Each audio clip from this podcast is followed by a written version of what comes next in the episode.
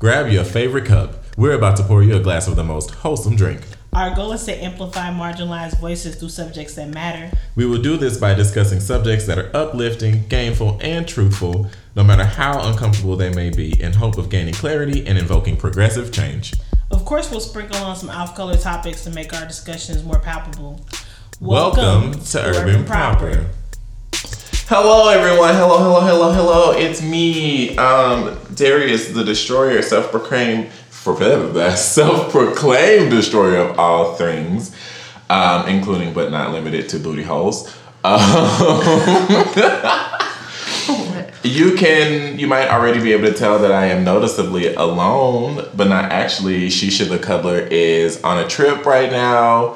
Uh, we miss her dearly, but I have a special guest with me, as you can see by our thumbnail, my dear, dear friend, Elizabeth McCormick. What's up? What's up? Hi. You, you looked so scared to say. um, um, A K A at Grit and Grace. Yes, follow me on Instagram, y'all.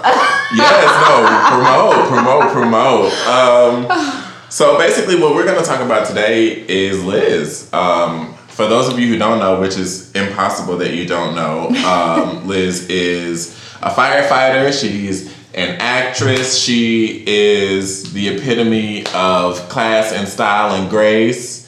Um, and she's a very dear friend of mine that I met. When, it's been what, like... Four years now since we did Piano Lesson together? Piano Lesson was in two thousand fourteen? Was it? fourteen or fifteen? fifteen? So maybe. It's like five? It's been a while. Yeah.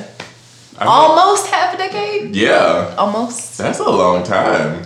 Yeah, it is, but it feels like it's been much longer. I feel like we've been friends much longer than that. Yeah, I feel like we like developed a very close connection very quickly. Oh, absolutely. Uh, one, Darius is hilarious, in case you guys haven't noticed. Um, and he just I mean, has a very genuine spirit. Like, oh, he is equal parts loving, sassy, funny, just amazing. Oh, I didn't come here for compliments, but I always will take them.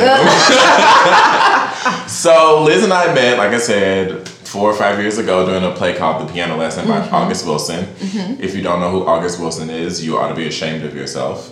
Um...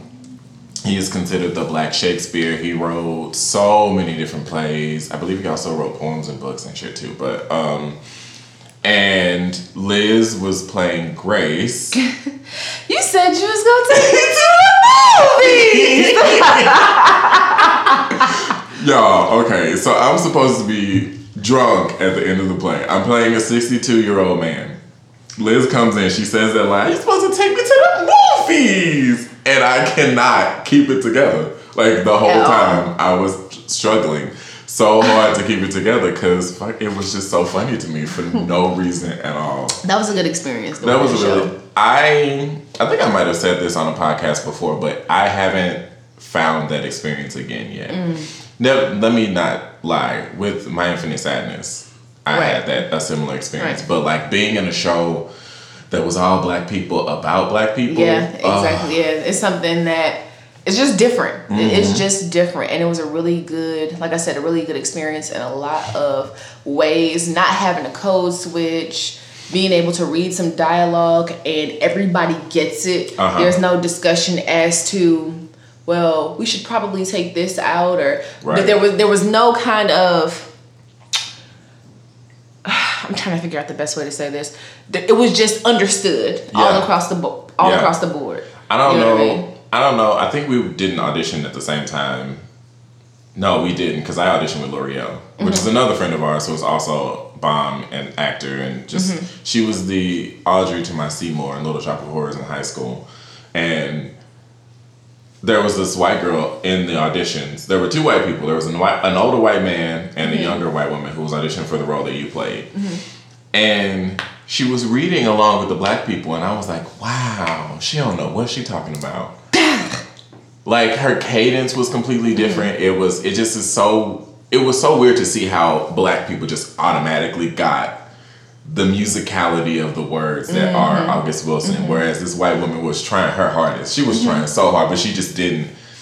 her voice couldn't get the inflection. She couldn't do, like, mm-hmm. it just was real weird. I, but also I was cracking up in my head. And then the one white guy that was there, he was like, man, if I had known this was August Wilson, I wouldn't have showed up. Right, right, right, right, right. Um, so outside of that show, Piano Lesson, what other things have you done acting-wise? I know you haven't been able to do much lately, but you are in a film right now. I am in a film uh, called Unresolved, and the director is Bruce Cunningham. Um, I've also done some things with uh, David Kirkman. Mm-hmm. Um, I think the last the last play that I did was My Infinite Sadness, which was written by you. Mm-hmm. Um, and what I'd done before, I've done a couple of things with the Black Rep um, and just various uh, community and professional theater companies around Saint Louis, and mm-hmm. it's been really, really good. Cool. I was about to say good and cool at the same time. Really, really good. Good. Good. But I am hoping definitely to return um, to my art. I am definitely an artist at heart. Although I love serving my community, like I probably am an actress first. Mm-hmm. Yeah. I personally miss seeing you on stage. I remember mm-hmm. seeing you in um, The Colored Museum with the Black Rep. Oh my God, that was so fun. It was so was good. So and I was fun. Also real jealous of everybody because the Colored Museum is like real high on my list of shows that I want to do. Really? I didn't know that. Oh, yes. I mm-hmm. love the Colored Museum. It's like, for those who don't know, the Colored Museum is a collection of plays. Oh, just, mm, it's so good. They it's really so speak good. To all of the different emotions and places in life that you can have or be in as a person of color. I think my favorite one is Hair, the one where she's talking to with her wigs. And like, so essentially what's happening is it's a woman and then there's two, it's three women. The one woman is obviously wearing a wig and the two other women are her wigs. Right. And I don't know, I think there's something about Black women and hair to me that is just such oh, we have a, a very fascinating, com- very complex relationship with our hair. Yes, very complex. And I feel like that piece speaks to it so well because mm-hmm. there's like the one that's like a long blonde wig or mm-hmm. whatever, and then the other one's like natural afro, and I'm mm-hmm. like, man, if they, y'all don't get out of my face with this, right? Um, I think my favorite piece was probably the one about the sh- the soldier, the black soldier. Oh my God, yeah, yeah. That one was really, and Chris was really Chris good Ware. In that one. I think that was the uh, first time I saw yes, him. Yes, and that was amazing. He was very good in that. Yeah, and you know he's a soldier in real, or is, was a soldier in real life. Yeah, so yeah, I know yeah. that probably spoke a lot to him. Yeah, he. I don't know whether he was acting or not on the stage. Like yeah. I'm sure those were experiences he definitely mm-hmm. had. Um. So like you said. You are an actress first, but you also serve the community. I am. Talk a little bit about why you wanted to become a firefighter. Ooh, child. Okay. Um, Ooh, child. um, so I've been a firefighter uh, in Saint Louis. I've actually just come up on my third year of service. Oh my God, it's been three um, years already? Right, right, right. It does not feel like that. It feels like I was just in the academy. I was just telling my boyfriend today, we were walking, where were we going? We were walking down to come back here from Schnucks. Mm-hmm. Fire truck drove past and I was like, I remember right after Liz graduated, I saw her in a truck driving down Delmar and I was like, Liz! Um, it was a surreal experience, truly. Like it was like, damn, my like, friend is a whole firefighter. Like, what? And you know, it's so funny. Like my friends still say that, like to this day, they're like, "Liz, you really a firefighter?" Like, huh? really like I'm like, like yes, I am. Like I don't know what to you say. Like standing inside the fire with the hose, like um, what? Like, I'm standing literally right here right, fighting a fire. This house is literally on fire right now. I'm gonna go. Keep the Uno game going. I'll be right back. All right, all right. No, but sorry. Carry on. Um, and it's been a crazy experience. So, um, about so it's been three years I've been on the job, but it took me about two years to actually a little over two years to get hired onto the fire department. And I knew so I did a lot of social work, social work and nursing before I became a firefighter. Um.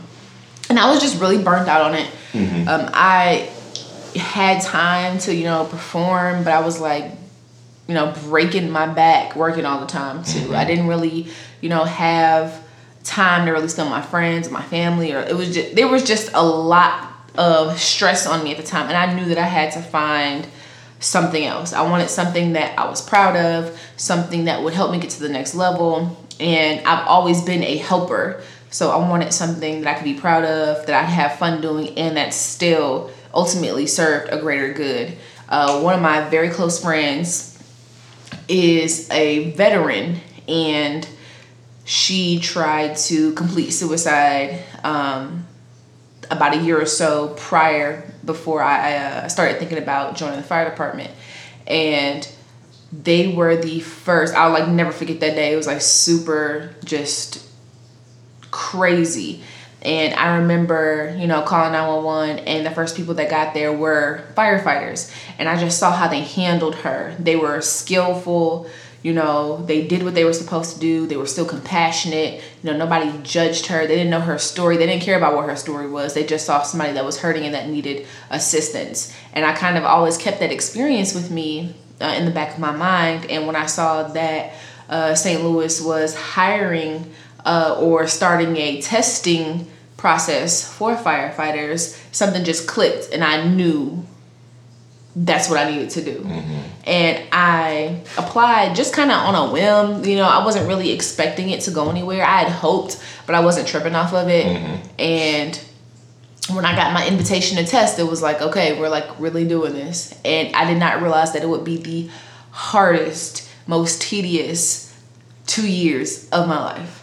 Um, like, so tell us about, like, I, I know a little bit because obviously we became friends right. during that time period. And you mm-hmm. were like, yeah, I'm I'm training to be a firefighter. And I was like, what? Right, right. Um, but tell us a little bit about like what that entailed, what what all you had to do. I know you disappeared for six months right before you took your big test. Right. And we had like a big party. You were like, all right, y'all, this is my last night. And then I got a really good Brian, and um, it really truly was like we had that big party, and then we didn't hear from you for until like six it was, months, right? Until right, it was about time for your graduation, and I was like, right. okay. So um, this is a pretty long uh, testing process. It's about a year long, maybe a little bit longer, maybe a little bit shorter, depending on the time frame. But I had to take three exams or three tests, if you will, and then all different scores got compiled into one big score, and that's how I placed on this roster of people. Like three thousand people applied. After the first test was given, it was chopped down to like fifteen hundred. Ooh. After that, it was probably chopped down to less, and by the time we made it to the last test or the panel interview portion, it was like maybe five hundred people on this list. Wow, um, I did not know there were that many applicants. Yeah. That makes it even more cool. like, yeah. So after... You know, so once I found out that I was going to have an opportunity to be in the academy, like I literally, I gathered all my friends. I'm like, hey, I'm, you know, finally about to, you know, walk into my calling, you guys. I want to turn up and celebrate. And I had just moved. Then uh-huh. I had like just yep. moved into, uh, just moved into my apartment, uh, a new apartment. And we had a game night. It was super lit. We it kicked was so back. Much fun. I, we is... stayed up late. We were extremely loud and obnoxious. Mm-hmm. And I said, guys, like I will not see you guys until after my academy. And my academy was about four months, four months long.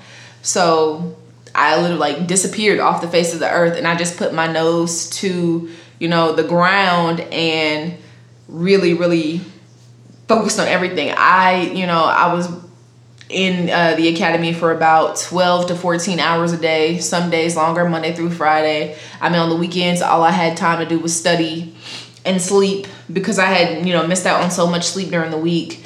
I I mean, it was the longest four months of my life, and I don't know that I would go back and do it again, if I'm honest. But what I didn't know was, so I was the, so out of, I think, thirty-two, thirty-three people, I was the only female.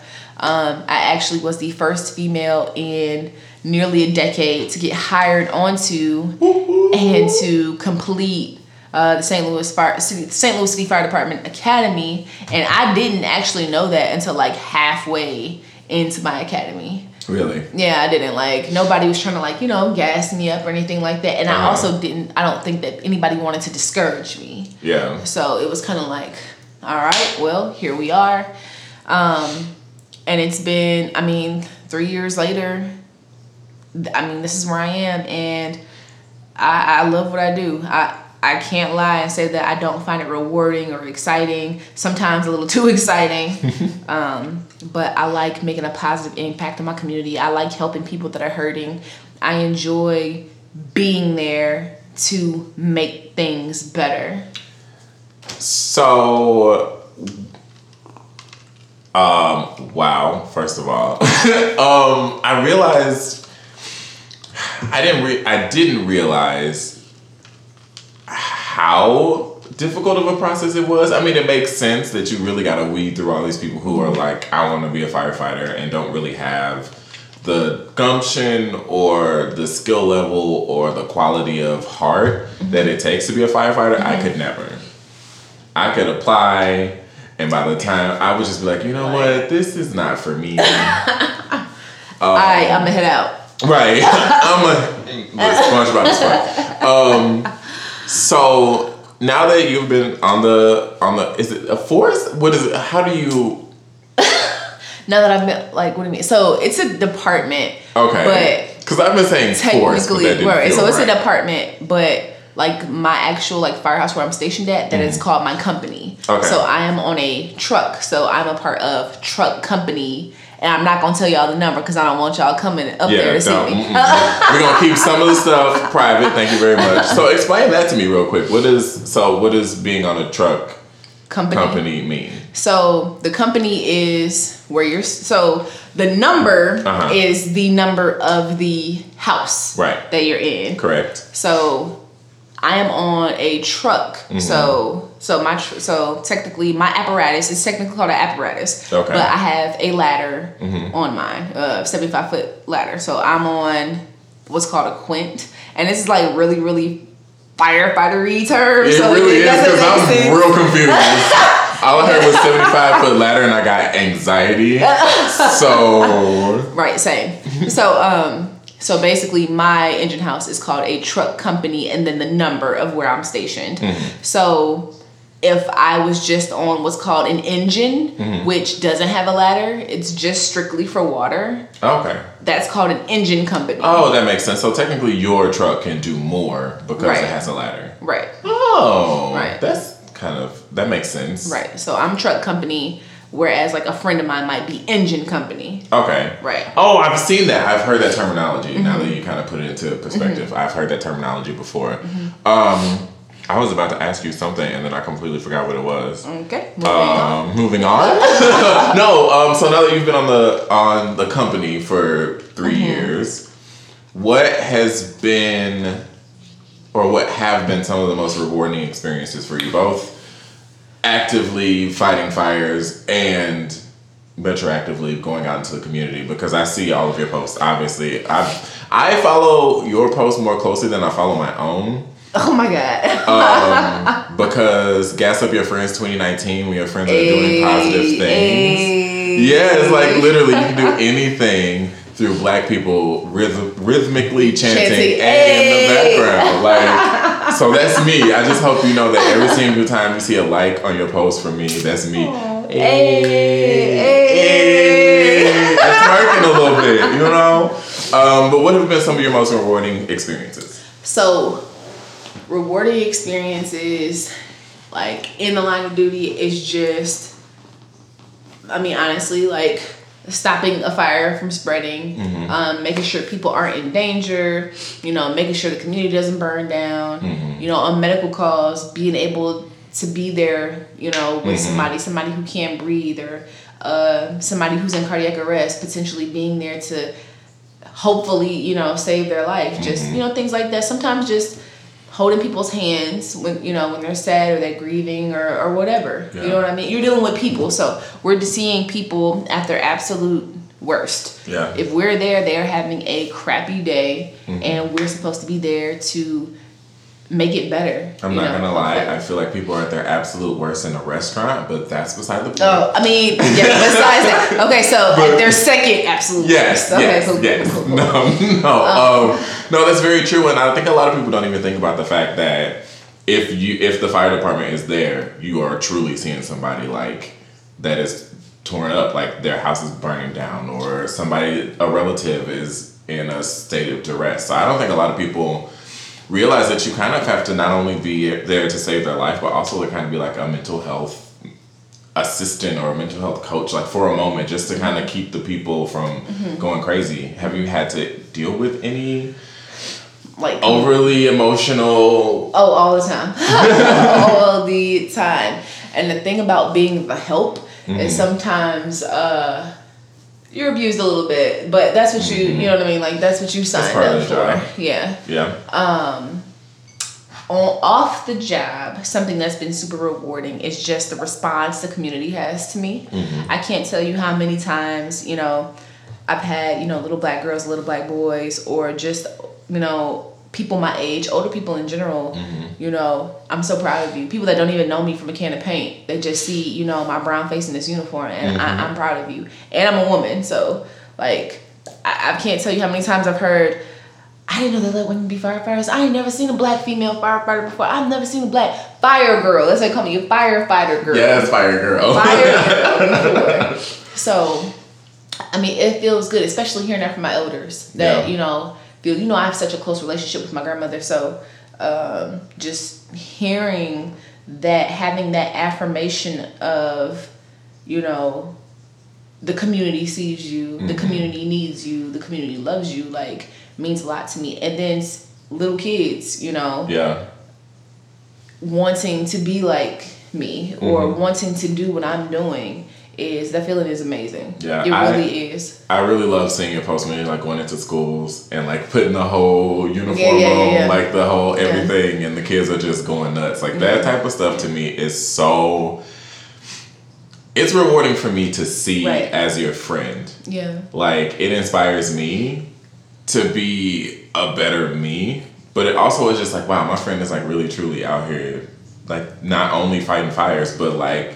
Saving lives and like inspiring the next generation of kids who's gonna kind of come up and might want to be a firefighter or the best the best feeling that I get is honestly from other black women. Mm-hmm. Black women gas me up so much and yes. in such a healthy yes. way. Like you I can't tell you how many times and I feel like I've said I can't tell you how many times. many times. So many times. But hearing you go, girl, or yes, sis, like, mm-hmm. you better drive that truck. Like, it's all kinds, you know, of things. It's such positive energy. Mm-hmm. Like, it's such positive energy. And it honestly makes me, it just affirms that I'm to be here. Like, yeah. I know that I am making a positive impact on people by just being, mm-hmm. you know, and that makes me feel all warm and tingly on the inside. Yeah. No, like for real, I, and you're going to hear this a million times from everybody else, but I am so proud of you. Like continuously, every single time I see you post about something, I'm just like, look at you better fucking let me love this. Let me, what is she doing? Let me share. Let me put this on my story because people need to know. People need to see this. Yes. People need to see this. Um.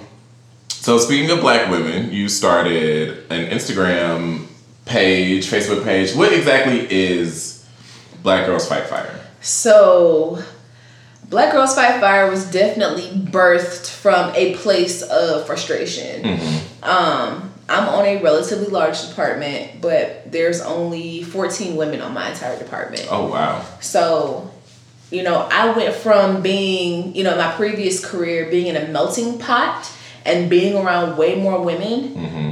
to now being in a male and primarily white male mm-hmm. dominated field. So a lot of the experiences that I was having, a lot of the negative experiences I was having was something that was very new to me, very alienating, things that I had never experienced before. So I didn't really have a huge connection, um, or much of a connection at all with other female firefighters, mm-hmm. and certainly not black female firefighters. Right. So I didn't, it was, I was longing for this sense of community, you know. Yeah. There were other pages that I followed on Instagram or other forums that I kept up with that if they showcased firefighters, you know, they were the quote-unquote typical-looking firefighter. If you mm-hmm. ask someone what a firefighter looks like, they'll tell you some big, super buff uh, white guy. Yeah. You know, and that's the archetype. Mm-hmm. You know, and that's how things have always been. So people were always surprised that I was a firefighter, and I felt like it was so... Like I was just having a very lonely experience. There were certain experiences that I had that I couldn't talk about, you mm-hmm. know, as a black woman, that someone who is a middle-aged white male or just a middle-aged black male in general can, would not be able to relate to or speak to. Right. Um, and I knew that if I felt this way, I knew that there had to be other black women across the country, across the world, who were, you know, female firefighters that had to feel this way yeah. as well. So I would look at some of the different pages on Instagram, just, you know, and scan these huge pages looking for, you know, women of color, and they, or just women in general. Uh-huh. So they were, you know, these largely male platforms, and every now and then they would showcase a woman, but the woman would be um, non-black. She would be Caucasian. Mm-hmm. So it just made me say, you know what? I know that there has there has to be other black women out there who are firefighters. Maybe, you know, this will reach them. I want black women to know that they are uplifted mm-hmm. and that they are needed and that they are encouraged in the fire service just like everybody else. And it's not to say that anybody else isn't important. There are so few women anyway, mm-hmm. you know, that I would like to, or that I do have a relationship with other female firefighters who, at this point, now I have a relationship with other female firefighters who aren't black. But I think that being a black woman in the fire service or being a non-white woman in the fire service is already, you are a minority mm. within a minority. Yeah, yeah, definitely. You know what I'm saying? Uh-huh. So um, anyway, I started Black Girls Fight Fire. It was really, it really just started off as like an Instagram page. I wanted to shout out black women, not, you know, to make them to be more important than anybody else, but just to say, hey sis, I see you. Yeah. And I understand what you deal with. Yeah. And I We're want you to know that you have, this is a community. Mm-hmm. And that's what it grew into. It grew into a community. So I had to, at first I had to search for black women to feature. I mean, I had to literally dig through hashtags, look up people, you know, on uh, Facebook, just all kinds of things. And I would just reach out to them like, hey, you're a black female firefighter. I think what you're doing is amazing. I would like to feature you on this page. Is that okay? Uh-huh. I asked them for their permission to use that photo. Hey, type up, you know, tell me where you're from. Mm-hmm. Tell me where you're from, what your name is, what's your rank, you know, how long you've been a firefighter, et cetera, et cetera. And it was like overnight, it started booming. Yeah, it was like, real quick. Overnight. Like, it was freaking incredible. I had all these women reaching out to me all of a sudden, and men too. Men too. I had women reaching out to me, I mean, from all over the world, not just from the United States. I've, and I've had, you know, Caucasian women and non-black ethnic women uh, reach out to me as well. I have women, uh, female firefighters from Toronto reach out to me. Female firefighters from Nigeria reach out to me. I mean, just from Argentina reach out to me. All different kinds of places. And they're like, man, I am going through X Y Z and no one understands mm-hmm. what I'm dealing with. Thank you so much for this page. I feel alone. Yeah. And hearing that just, you know, confirmed to me, and you know, in my heart that I was doing, you know, the right thing. I have, you know, non-binary and, you know, trans firefighters write out to me, you yeah. know, and they talk about, I, you know, people ask me for ad- advice about different things, and I'll tell them, look, if this isn't something I have experienced, I don't, I can't give right. you an answer, I you but that. I can empathize. You yeah. know what I mean? I know what it's like to feel like an outsider, to feel uncertain, to feel like a stranger in a strange land. Right. So, you know, over, you know, it's been o- an overwhelming experience, both positive and negative, yeah. because not everybody is pleased, you know, about Black Girls Fight Fire. Not yeah. everybody is excited about it. I've had, you know, some people mock it. I've had people call me, you know, a racist, or uh-huh. I've had some people try to um, all lives matter it. Yep. I've, you know what I mean? I have seen, definitely seen some of the yeah. comments from yeah. some part- uh, particular genre of people mm-hmm. um, who have definitely been real negative. Um, and, and there's going to be trolls everywhere. And that's the thing. I used to get upset about it, but I feel like at this point I handle it with grace. Mm-hmm. You know, um, some comments I ignore, and others, like, oh, you know, I, I engage. Like, do you know the percentage of women in the fire service in the United States alone? Do you know the percentage of black women in the fire service in the United States? And most people can't, like, all women fight fire. No, all women don't, because all women aren't firefighters. Right. You know what I mean? Like, so don't. You know, don't do that. But, you know, people want to be, people just want to oppose something yeah, a lot of the time. People want to be in to be in opposition with something when this is obviously something that's needed. There wouldn't be a Black Girls Fight Fire if there didn't need to be. If, exactly. If other black, if black women didn't feel alone in the fire service, if black, if there wasn't wasn't some kind of disconnect yeah. somewhere, and if nothing else, I just want black women to see that they are. They, I just want them to feel recognized and heard yeah. and validated. And I want other, you know, young women who want to be firefighters. And that's the thing. I don't just get, you know, feedback from firefighters. There are so many young black women who want to be firefighters and don't know where to start. Mm-hmm. And if I can connect them with someone in the city that they live in who can hopefully mentor them or walk them through the process, that is a win in my yeah. book. Or if I can connect... I, you know, now I have female firefighter friends in Jersey, mm-hmm. in Atlanta, you know, in New York, in Chicago. Oh my God, I love the women in Chicago. Like, the, the women in Chicago, the female firefighters in Chicago have such an incredible sisterhood bond, like nothing I've ever seen before. Oh, that's so amazing. Like nothing I've ever seen before. That's so amazing. And I went there and visited um, the Black Fire Brigade in Chicago, and these women came down there to see me and took me in like I was one of their own. That and is amazing. It's it really it I really is that. It really is, because it wasn't a, you know, it was just automatic sisterhood. Mm-hmm. Like, we know that you all the way from Saint Louis, girl, but we love you anyway. Yeah, you know, you're one so. Of us. That uh uh that is so beautiful. Yeah. That's incredible. And like, I saw the rise of Black Girls Fight Fire on Instagram, and I saw it jump yeah. from like one follower to like a million in like four hours, and I was like, okay, how do I get my subscribership up? No? Okay, we'll just sit here. Um, but no, it was, A, I feel like a lot of, outside of you being one hundred percent genuine in your, um, what is the word I'm looking for? The word is escaping me. Um, this happens every time we podcast. I always am like, what am I trying to say? Basically, what I'm saying is the genuine, your the genuineness of your heart and what you're doing, and how professional your posts always look. Like everything off from the jump of oh, yeah, Black Girls Fight Fire has been so, from the graphic to the wording to how you feature the women, like everything has always been so professional. I'm just like, this is... And I feel like I'm very careful about... So a big issue I see with the fire service, or it's always been with women in male-dominated fields, I am very careful to not hypersexualize my women. Mm-hmm. Extremely careful to mm-hmm. not hypersexualize my women, because then it defeats the message. Yeah. You know what I mean? And Black Girls Fight Fire... Initially, it was about just female firefighters, but, you know, I, as the longer I've done it and the more I've begun to grow with this community, it is not just geared towards black women who are firefighters, black women who want to be firefighters. Mm-hmm. It is geared towards black women in general who fight or deal with some kind of fire, fire in their personal lives. Uh-huh. And I am really, you know, I try to be really good about talking about that. Um...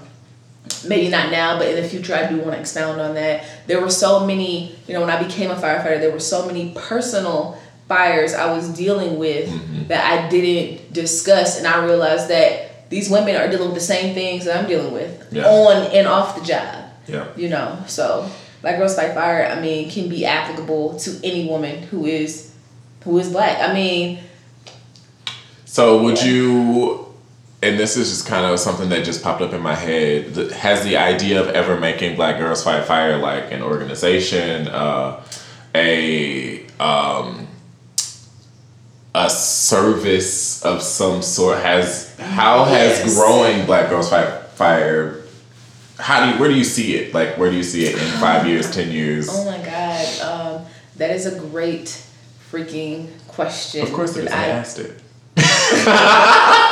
That's a great... I seriously, like, I can't answer that right now because I have so many answers for that question. Uh-huh. Fair enough. But I definitely see Black Girls Fight Fire being something much bigger, being bigger beyond me, and I hope that Black Girls Fight Fire is something that sticks around long after I am gone. Mm-hmm. So is it just you running the account, or do you have assistance at all? So right now. And so it's always been me. And I always I knew talk. That, but yeah, and then like when I talk about Black Girls Fight Fire, I always say us, because in my mind it's not me. I always say we mm-hmm. or my team, and making I'm, maybe I'm just speaking things into existence. I'm trying to manifest. We live for that. Manifest, we live for manifesting. But also, you know, when I say we, I'm also talking about the other women and the men who support us. Mm-hmm. This is these are our thoughts together, mm-hmm. not just my own. Okay, I love that. Okay, so switching gears just a little bit, we were talking about your social media game. How your social media yes. game is A one, and I'm trying to get like you. um, you are doing right now seventy-five days of hard. Ugh, God, why did you what day are you on?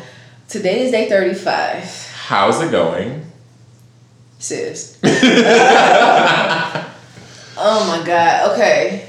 I am completely one hundred fifty-five percent drained. Like, I am so freaking tired of this. Um, so y'all, okay. So there he is. He hasn't mentioned it, but I'll just go ahead and, cause it actually like is a prelude as to why I did the challenge or why I'm doing this challenge. So during the summer, I lost about fifty pounds. I was really, really sick.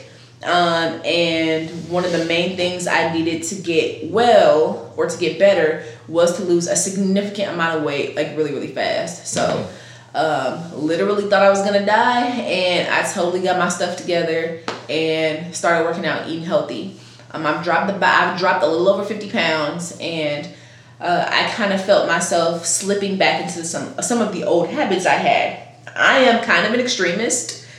Mm-hmm. So I'm either doing very, very well or very, very bad. So there is no in between. There is no in between. So I decided to do something that would challenge me, stretch me. I'm all about personal development and growth. And I came across this guy's Instagram, Andy Frisella. He is the C E O of First Form, and he is a Saint Louis native, and he actually still lives in Saint Louis. Huh. He is a freaking billionaire. He's also uh, an owner or one of the owners of Supplement Superstores. Okay. And like a multitude of other companies. Anyway, he had this challenge called seventy-five hard, and it's seventy-five days straight of a mental toughness challenge. It's two forty-five minute workouts a day, and one of the workouts has to be outdoors. You have to pick a diet and stick to it. I decided to do low carb just because I can pretty much eyeball, you know, the things I can and cannot eat, and I'm really good about staying um uh, staying between fifty and sixty grams of carbs a day, which is still high for people who do low carb, but it's far lower carbs than the average person eats a day. But yeah, I, I'm I, probably at like three hundred. All right, so switching gears, I, I am also going to like clean up my diet here pretty soon, but I'll tell you about that later. Mm-hmm. Um, so you have to work out twice a day. One workout has to be outside. You have to read ten pages of some kind of nonfiction self-development book. Um, you have to take a progress photo each day. You have to drink a gallon of water each day. And I'm trying to think of anything. Oh, no alcohol. Uh, pick a diet, stick to it. And if you break any of the rules or you forget to do a task, you start back over at day one. So far, I've made it, th- what, thirty-five days? I am right already quitting. Oh, the no alcohol part? No, that's fine. Like, oh, yeah. I really don't drink as much okay. as I used to anyway. Okay. I just have kind of naturally kind of stayed away from it. Mm-hmm. But no, thank you for working out twice a day. I don't oh, even yeah. want to work out no, once a day. No, I'm sick of it. And outside. You worked out in nineteen degree weather. No. nineteen degrees? I haven't done anything in nineteen degree weather. Oh. No, thank you. So, um, I- I'll definitely say doing the challenge. It's I'm to the point where I'm burned out, but I'm excited. Strangely enough, I'm like always weirdly optimistic. Like, I'll complain about something and be like, but you know, the bright side of this is um, I'm excited about being burned out, because this is where the real work starts. This is where me being impeccable with my word begins, I think, and me really showing myself what I'm made of, and if I can stick to a commitment. Um, because it's no longer fun. Like, I, I recorded myself, or I post about the challenge pretty much every day. What day I'm on, I post my progress photo, mm-hmm, mm-hmm, what book mm-hmm, I'm reading, mm-hmm. things like that. And it's getting to the point where it's draining now. Um, and so many, you know, people are watching. People, some people are doing this challenge with me. Mm-hmm. Some people have said I've inspired them to do the challenge, uh-huh. and that's really cool. But this is where, you know, I'm not doing it for the gram no more. You know, yeah. I, this is where I'm really developing myself. It sucks, and I'll probably never do this challenge again, but I also probably will. Yeah, and I feel like knowing you, you'll be like, well, I'm probably just gonna do seventy-five days again, and I'm gonna be like, girl, okay, oh, right, right, right. Don't choose to do it when we're on a trip. Right, right, right, right, right. So, so far it's been good. I've learned a lot. I, I've definitely felt the challenge stretch me, push me, and exhaust me to the point where, in my mind, there's almost there is nothing that isn't possible with the right mindset. You know what I mean, and a willingness to work. So I'm excited about that. That's cool. I you have inspired me not to ever try it. Yeah. Um, right, right, from right, right, watching right. your videos and seeing your right. posts and everything. So I'm, you get up at four o'clock in the morning. Uh huh. So proud. To work out. So very proud. So proud. So not doing it. So never doing it. Okay. Got I don't it. ever want to think about it. Mm-hmm. Um, I do my own challenge in the fall, in the winter, where you know we do a cleanse, um, and that's that's as good as it's gonna get. um. So, also, well, to kind of switch gears a little bit again, I wanted to ask you this question because okay. you are such an empowering woman yourself. Oh, yeah. Um, and I want to know, who is the most empowering woman in your life personally, and a celebrity type person who is empowering to you? Oh, my grandmother, hands down. I knew you were going to say that. Hands down. I just down. wanted to talk about your grandma. Shout honestly. out to Melba. Okay? I love you, grandma. Like, seriously, no, my grandmother is literally, I call her my granny. Yes, I'm almost thirty years old, and I call my grandmother granny. I call my mom mommy. Oh, okay, cool. I don't think. So, um, yes, she is by far the most influential woman in my life. That woman literally makes heaven on earth. Like, I absolutely love my grandmother. Um, she is the epitome of strength and love and vulnerability and sass and wit and just heartfelt emotion. Like, mm-hmm. I absolutely love her. And she has made me feel like I can literally do and be anything. You can. Like, she, my grandmother hypes me up so much, y'all. Like, she thinks that I am Beyonce, okay? Like, like not that I'm Beyonce, but I am better than Beyonce. Like, she is, y'all can't have, like, I don't know about y'all grandmas, but y'all grandma ain't better than mine. Like, that's, that's all I'm going to say about that. No, I love, she is kind-hearted. She is, you know, forgiving. I mean, she is, has such incredible moral character.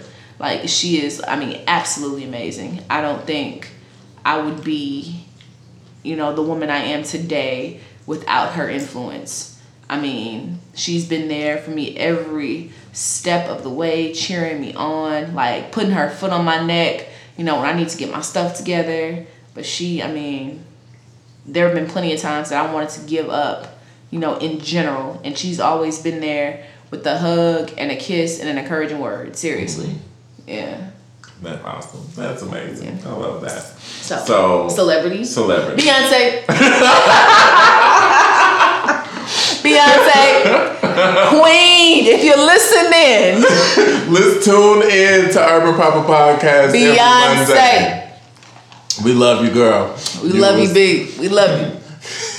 She is literally, no, seriously, Beyonce is like beauty, talent, mm-hmm. strength. Like, Beyonce went from, and the, and the reason why I, I admire this version of Beyonce. This version of Beyonce, this current version of Beyonce is my favorite. Exactly. I'm not talking about Destiny's Child. Mm-mm. What about the whales, Beyonce? Not that Beyonce. I mean, see, like, this one who is, well, I feel like this is the most authentic version of herself that we've ever had. Mm-hmm. I think just in her artistry, her activism, even in her personal appearance, mm-hmm. like, this is who she has desired to be. Yeah. This is who she is. She is a grown woman who knows exactly what she wants. She, she what does what she, she wants. wants. Exactly. She does what she wants. And she is not afraid to reach back and uplift other people. Like, Like, I, I've never been a Beyonce stan like that, but I stand for Beyonce now. Like, I stand so hard for B. Like, girl. Okay. Listen, I'm just trying to get a feature.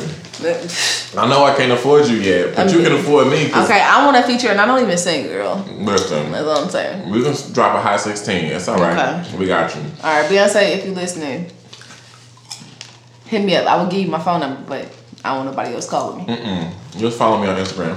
Right, right, right. Um, speaking of Beyonce. Yes. Um, I love her. Same. I would say that between her and Rihanna. I do love Rih. I didn't even think about Rih. I, I do love But I mean, I, I feel like between the two of them, there's just so much for young black girls to look up to. I agree. Like, Beyonce is holding it down. She's She is the epitome of, like you said, grace and talent and beauty and all of these things. And she can get on stage and totally wreck the house and then post on Instagram with no caption.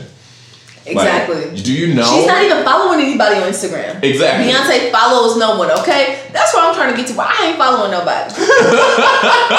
She gets on Instagram, there's no feed. She just posts a picture. And she's like, post a picture, post a video that she obviously put together on like PicArt or some shit. PicArt. And she's like, I'm Beyonce, what the fuck ever. Like, she can pay, she can afford the full version, so she has all the crazy filters and shit. So she right. can do whatever the hell she right. wants to. And then Rihanna comes through with like, first of all, I have to say this for the Rihanna Navy, where the album? Where is the album? Where? Rih. She posted something, it was either on Twitter or Instagram. And the caption was like, my fans, when I said I was going to give details about my album sometime soon. And it was that video from like Housewives or something. It was a lie. It was all a lie. And I just was like, but okay, so we not going to get an album? Right. Like, I love Fenty Beauty. I love what you are Bitch doing. Time savage, but come on, man. But yeah, like, come on now. Like, we need the album. But she is really stepping into the role of mogul.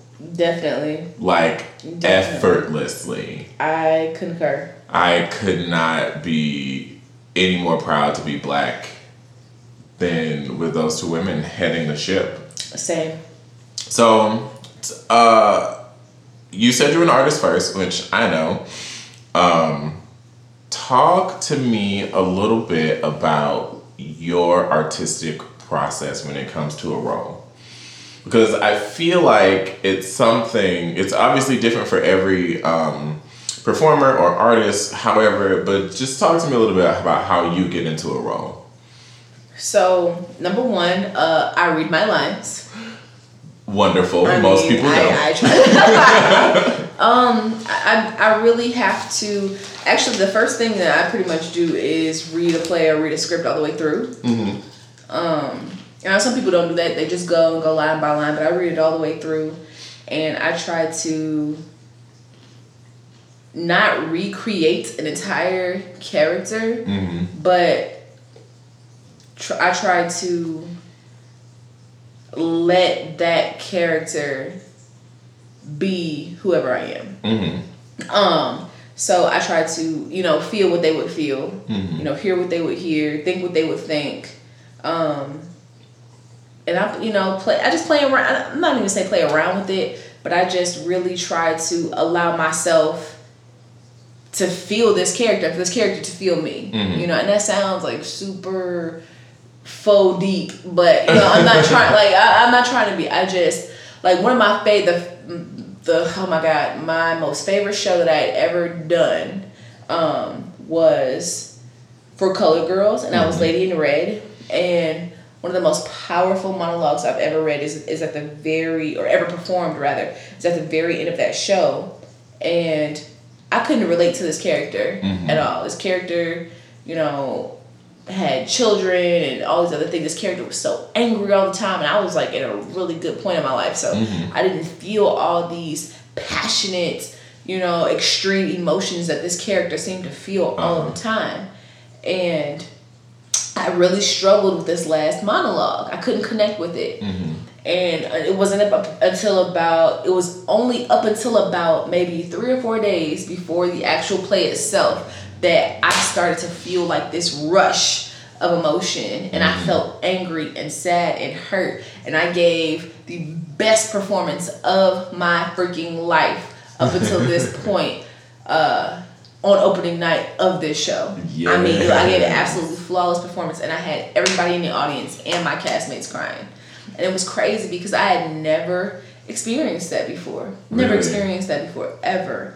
And I just tried to, I just try to give my all to the character. I try to give my all to the character, even when it's uncomfortable. I've been in a lot of shows that have emotionally made me very vulnerable oh my in God. ways that I did not enjoy. But once I surrender myself to this character, mm-hmm. it just it just flows. I did a show called The Skin of Our Teeth by Thornton Wilder.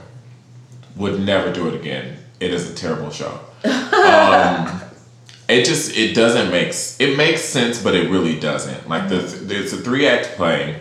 Each act is a different time period. And it just is. So I was playing Henry Antrobus, the son. Um, and at, he's this angry character, and he's, He's like the black sheep of the family, and, and it just, it's like the story of Cain and Abel a little bit, and he's Cain. Mm-hmm. And I had a hard time navigating through that character because I used to be such an angry person. Mm-hmm. Uh, in high school, I was just mad all the time about everything. Um, and most teenagers are. Most teenagers are. I was also going through severe depression, so I was taking it out on everybody except for my mom. My mom was the only person that I couldn't take my depression out on. Like, mm-hmm. I would look at her and I would be like, damn, this woman really loves me. I can't be mean to her. Like, but, so it took me back to a place, especially because I was twenty-something with, like, mm-hmm. a full mustache, goatee situation, playing a twelve-year-old mm-hmm. and then a seventeen-year-old and then somebody my age. And I was like, there's no way people are going to believe that I'm fully, whatever. So it was... It was a similar situation where the director really was like, I don't believe you. Like, I don't believe anything you're saying. I don't believe that you're angry. I don't, like, it needs to come from a real place. And it took me really sitting back and thinking about mm-hmm.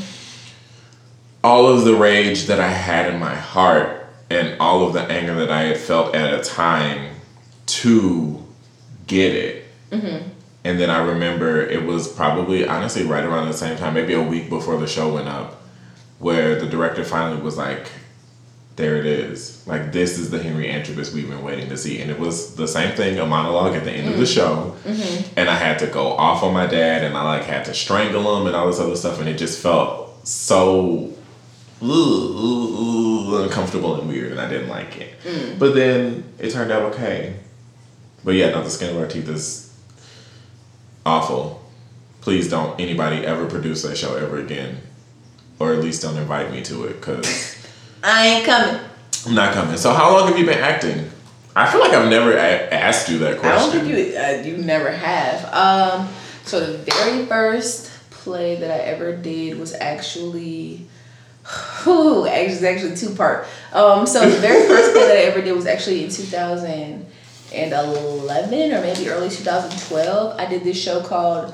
A Woman Called Truth, which is about Sojourner Truth, and mm-hmm. I played a slave in that. Right, right, right. Hi, oh, wow. But anyway, I played a slave, and I was, like, literally bitten by the acting bug. And then the very second show that I ever did was A Raisin in the Sun. Mm-hmm. Still one of my favorite shows, and I would love to. So I would love to be in uh, Four Color Girls and Raisin in the Sun again, mm-hmm. and I would still want to play the characters that I played. Benita Younger, hey, and Lady in Red, and that was a super fun show. Super fun show. What is a dream role in a show that you haven't done yet?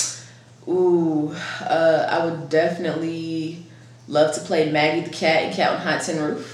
Okay. That is, like, dream. Okay. Role. Dream. You got, like, ten, twenty years before that. Can be, oh, no, you can do that now. I forgot Maggie's young, isn't she? I'm thinking of Big Mama. Never mind. Just kidding. No, no, no. I'm yeah. playing Maggie. Yeah. Yeah, Maggie. Maggie and a Cat on Hot Tin Roof. Dream roll. And then if I could sing, if I could sing, I would play uh, one of the characters in Rent, but I can't sing, so that will never happen. You can get voice lessons. I mean, but no, I'm never going to be able to, like, play Joanne in Rent. Like, I'm never going to be able to. It's but the like, same notes. Notes. So, but, um, just fun facts about me. Um, whenever I hang out with my friends, especially my theater friends, we always somehow end up singing musicals every single time. And I will not let the day go by unless we play uh, Seasons of Love. Like, yep. That is my absolute La Vie Boheme and Seasons of Love. I every have karaoke every single time. Every single Don't time. Don't care. But if every time we hang out, every time it, like the group of us is together, we can be at a restaurant. Right, right, all, right. all of a Literally. sudden. All of a sudden, right. Uh, that's probably my favorite thing about our friend group is that, like, we just can't, like... Yeah. We're theater people. We can't help it. I actually, before you walked in, was listening to musicals because that's where I am in life. Yes. For some reason, I've been obsessed with Little Shop of Horrors again. Really? It comes and goes. Like, it comes in waves. I loved the movie when I was a kid, and like I said, I did it in high school. And every now and then, I just want to listen to it, and that's the only thing I ever want to listen to. Um, well, we are coming to the end of things. Sorry, it wouldn't be a podcast if I wasn't eating something. Um, so before we go, I just talk a little bit about what you see for yourself in the future as far as acting and firefighting. What do I see for myself in the future? Um, I see so many different things. I think my ideal version of myself is changing every day. Mm-hmm. Um, there are some days where I'm like, I'm gonna ride this firefighter thing all the way out, you know, and I'm going to, you know, do my best to get promoted and, I mean, hopefully become chief of somebody's fire department one day, mm-hmm. you know. And there are other times where, you know, I revert back to my original dream. My original dream was to be a firefighter for a period of time, but to also, you know, m- I don't want to say make it as an actress, but my dream was to, you know, be able to support myself, mm-hmm. you know, with art and to be able to give back with art. So um, I'm either going to be, you know, an actress, a firefighter, or some kind of, um, you know, mogul entrepreneur, y'all. I don't know, you know, what my path is just yet, but. I was watching seventy-three Questions this morning. Mm-hmm. Vogue does, they go and ask celebrity seventy-three questions. Mm-hmm. Um, and I was watching Zendaya, and mm-hmm. she said, and it was, I don't, it was seven o'clock, it was this morning right after my boyfriend left for work, and I'm like laying in the bed, bored, watching seventy-three Questions. And she said, he, the question was like, what was, I don't really even remember what the question was, but her answer was that I can't, that I can't do everything. Because if I believe I can do it, I can do it. Mm-hmm. And that struck me because as a person who is a musician and an act, not an actor anymore, a musician. For right now. And a theater person, like a director, producer, actor, writer, whatever, all these things, all these different paths that I want to take. I always feel like I have to choose one or the other. And that just reminded me that I don't have to choose because I believe I can do all these things, and I can. Um, mm. So, Miss Firefighter, actor, mogul, businesswoman, all the things, um, be prepared to take over the world because be prepared to be the next Beyonce. Yeah, I can live with that. Like I can, I can listen, no disrespect. To the queen, of course. But girl, you I'm, yo, I'll come up for your spot, girl.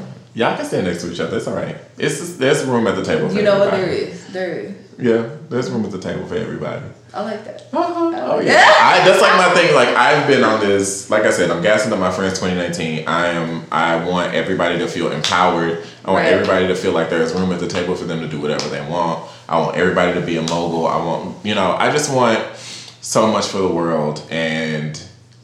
You inspire me so much, mm, and I'm so glad. You inspire me, friend. Oh, shut up. Don't um, cry. Don't be awkward. Don't do it. Ooh. Um, I'm so glad that I really wish Shisha was here because I feel like she would have had a lot of more, a lot of questions as well. But I'm glad we got to have this episode because as much as we, like, Urban Proper is about promoting black voices and being black and, like, blackness. Black. It's and I'm black, black, black y'all. Black, I'm and black, I'm blickety black, and I'm black, black y'all. Um, it's also about... We rooted for everybody black. We... we rooted it's for everybody black. um, It's also about, you know, friendships and cultivating each other and cultivating yourself. And I feel like you are the epitome of cultivating yourself and others. And I'm oh. glad to have your voice as a part of the podcast and as a part of my life. Oh, um, stop it, but I'm serious. It. Seriously, like genuinely, it. There are people that you meet, and you know that they're either going to be in your life for a season or for a long time. And I see you being in my life for a long time, forever, forever, forever, forever. Um, and I can't wait until we have another Kiki. Uh, where we can play Uno the dirty way. Because Same. Nobody ever wants to play Uno with me because I cheat. I mean, I also cheat, so it's fine. Right, that's why we. That's, that's why, why this works. works. That's why this works so well. Um, shit, I had one more thing I wanted to say to you that was really inspiring and beautiful. I forgot what it was. I'll say it probably off. I almost said off camera. I always do that off camera. Um, I'll remember as soon as I cut this off, I bet. Um... But before we go, will you go ahead and tell everybody where they can find you on social media and um, all of the things that you're doing, what you're up to? If you can talk about the film you're in a little bit, talk about that if you can. Um, so y'all can find me, not on Facebook. Do not add me as a friend, even though Darius is going to tag me anyway. Yep. um, but you can find me on Instagram at Grit and Grace with two underscores after Grace. Um, or you can just follow the plague, plague, the page. um, Don't follow the plague, yo. Not going for the plague. You can, sorry. You can follow the page um, at Black Girls Fight Fire on Instagram. Um, either way, you'll see me on there. You can find me on Facebook. Um, Elizabeth McCormick is my government. It's my good nick. I remember when you told me you don't like being called Liz, and I have tried to make it a point to call you Elizabeth as much it's, as I can. It, I really don't care anymore. I know you don't, but still, like, to me, it bothers me when people are like, hoo, hoo, hoo, Darius Rucker. And I'm like, no, that's not, no. I had a conversation with somebody at work yesterday. They were like, oh, like, Darius Rucker, like, like one of my coworkers. And, and I was like, like, please don't. I hate that. So I boundaries, to, yes, boundaries. Oh, we set boundaries in this house. We love boundaries in this house. Okay. Uh, I have very few of them, but one of them is calling me Darius Rucker. I hate that. Um, is it because he's a representative of country music? No, I actually love country music. Oh, is it, it just it, it bothers me. I don't know, and it, I think it comes from most of the people that say to me are white people, mm. and I feel like it's like a false connection that they're trying to make with me because they know I'm their server. And they're like, oh, like Darius Rucker, oh my God, Hootie and the Blowfish. And I'm like, Hootie and the Blowfish. I'm actually, I was named after King Darius, but whatever, it's fine. Like, factual. Would you like ranch? I like ranch. Is that what you just no, said? No, would you like ranch? Like, you're serving. Oh, ranch. Yeah, would you like ranch? See what? I was like, what are you even talking about? Yes, I got ranch for the chicken strips I'm having for dinner tonight. What are you even saying? Um, what can I get for you to drink? Yeah, I don't tell people my name is Darius at tables anymore. I actually you don't go, tell you people. With Dean? Yeah. Dean, okay. My receipts, like when I print my receipt, it says server name, Dean. No. Or I just tell them my name is D, or I don't tell them my name at all. Mm-hmm. And see, I'm really good about asking. I'm sorry, what was your name? See, if you ask, I'll tell you. Okay. Some people, if they're being real rude to me and they say, what was your name? Oh, I didn't tell you. My name is D. I'm horrible at my job, but also very good at my job. Yeah. Anyway. You can find Urban Proper, like we say, at the end of every podca- podcast. Podcast. Podcast. At the end of every podcast. Um, you can find us on Instagram and Facebook at Urban Proper Podcast, as well as Twitter at Urban underscore Proper. You can listen to us on most, most streaming services. That would be Google Play Podcast, um, SoundCloud, and Spotify. Uh, like we keep saying, we're trying our damnedest to be on iTunes, but iTunes doesn't like us for some reason. So uh, you can also find us on YouTube. I am still in the process of updating our YouTube with all of our current episodes, but that will be up to date as soon as possible. My apologies. I have dropped so many balls. Um, But other than that, oh, real quick, where did Grit and Grace come from? Oh, okay. So is that what you wanted to ask me? Yes. Oh, okay. Uh, Grit and Grace. So something that I feel our, this is a kind of a complicated answer. Long story short, I think that surviving life or getting through life, being able to not just live but to thrive, mm-hmm. takes grit. Mm-hmm. And takes, you know, some gumption and some de- determination. But I think that with that, you also have to give yourself grace to grow. And that's kind of where it came from. Oh, I love that. Yeah. I did. I actually genuinely one hundred percent did not know that until right now. And I love Grit and Grace even more. Yeah, I think that there needs to be a balance of, you know, dig your heels in and get it done. But also, when you fall short, being able to love yourself through that. Yeah. Yeah. I agree with that one hundred percent, and I think that is beautiful. And I think everything you do is beautiful. And I love you, my dear friend. Mm, I love you too. Um, and thanks for being my um, co-host. This hey. kind of was like an interview, but not really, but kind of. I don't really know what's okay. happening. Yeah. But thank you for sitting in with me and talking. Thank you, Shisha, for not being here. Yay. Yay, Shisha. Yay, Shisha's absent. um, yeah, no, thank you for letting me chill at your place for a couple weeks because it's been a nice little staycation. Um, all right. We will talk to you all next week. Thanks so much for listening in. Bye.